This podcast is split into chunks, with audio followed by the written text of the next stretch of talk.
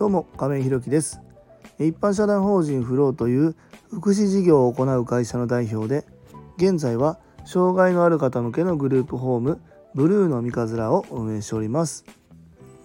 今日は毎週日曜日1年の目標振り返り会です。本題に入る前にお知らせをさせてください。現在グループホームブルーのみかずらでは入居者様が5名ですので、空きが1部屋です。また2棟目の準備も行っております。ブルーのみかずらの見学ご希望の方ございましたら、概要欄のリンクをご覧いただきまして、公式 LINE 等でご連絡いただきますようよろしくお願いいたします。それでは本題です。毎週日曜日1年の目標振り返り会です。今週もね、1年の目標を振り返って、目標をね、なんとか達成できるように皆さんと一緒に振り返りたいと思います。皆さんは今年の目標を立てれてますでしょうか。また、半年経ちましたが、どれぐらい達成できましたでしょうか。まずね、僕は健康5つ、ビジネスの5つ、合計10個です。毎週整骨院に行く、毎日ストレッチをする、毎日20分以上歩く、1日1食生活を続ける、毎日体重を測る、これが健康で5つです。整骨院はどうなんだろうね。この2つ目のストレッチをするを今のところは続けております。フォームローラーがね、すごく今自分の中でハマってますね。100均、ダイソーさんで550円かな、サビカの安田さんが、買ってきてくれたんですけど、今これが自分の中ですごくハマってまして、腰痛もね少し待ちになってきたので、これ続けてます。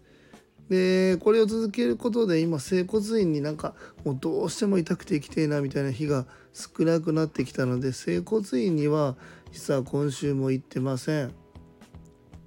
あと20分以上歩く、これも自転車と併用してなんとか運動の方はできてるかなと思います。1日1食生活は今できてないかな。で毎日体重測るはこれは続けております。今週この間測れてなかったかな、ちょっと 80% ぐらいかな。はい。次ビジネスで5つ、ブルーのみかずらを6勝満勝、2頭目のめどをつける、他事業の人と関わる、ビジネス書を1月で1冊か、で1日最低5分ぐらいって言ったのかな。あとスタンド FM を毎日更新する、この5つですかね。ブルーのみかずら6勝満勝はこの間の放送でもありましたが、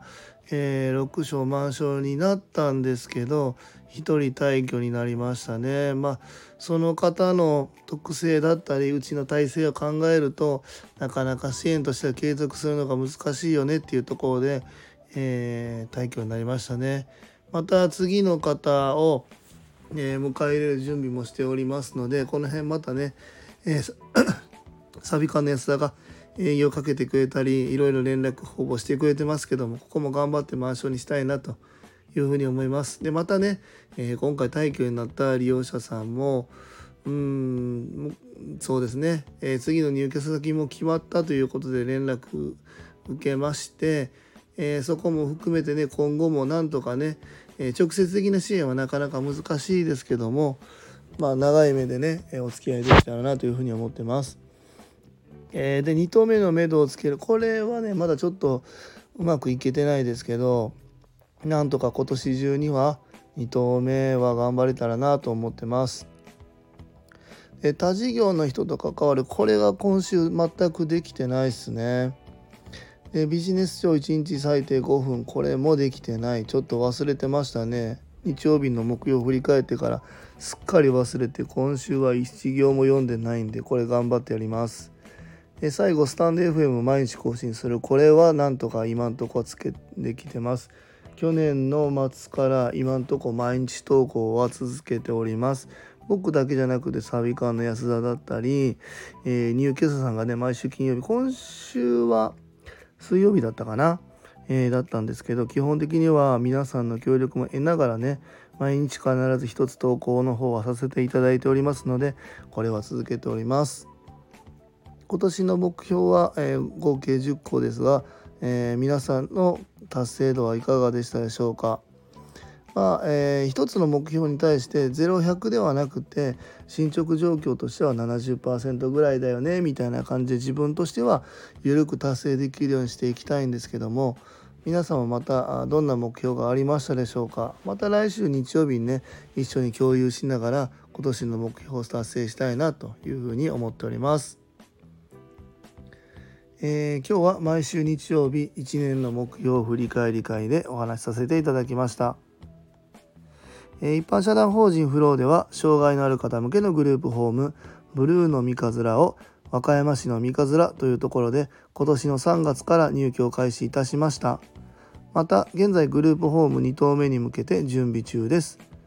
そちらの詳細などは公式 LINE やノートでもご案内しておりますので、ぜひ概要欄のリンクからご覧いただきますようよろしくお願いいたします。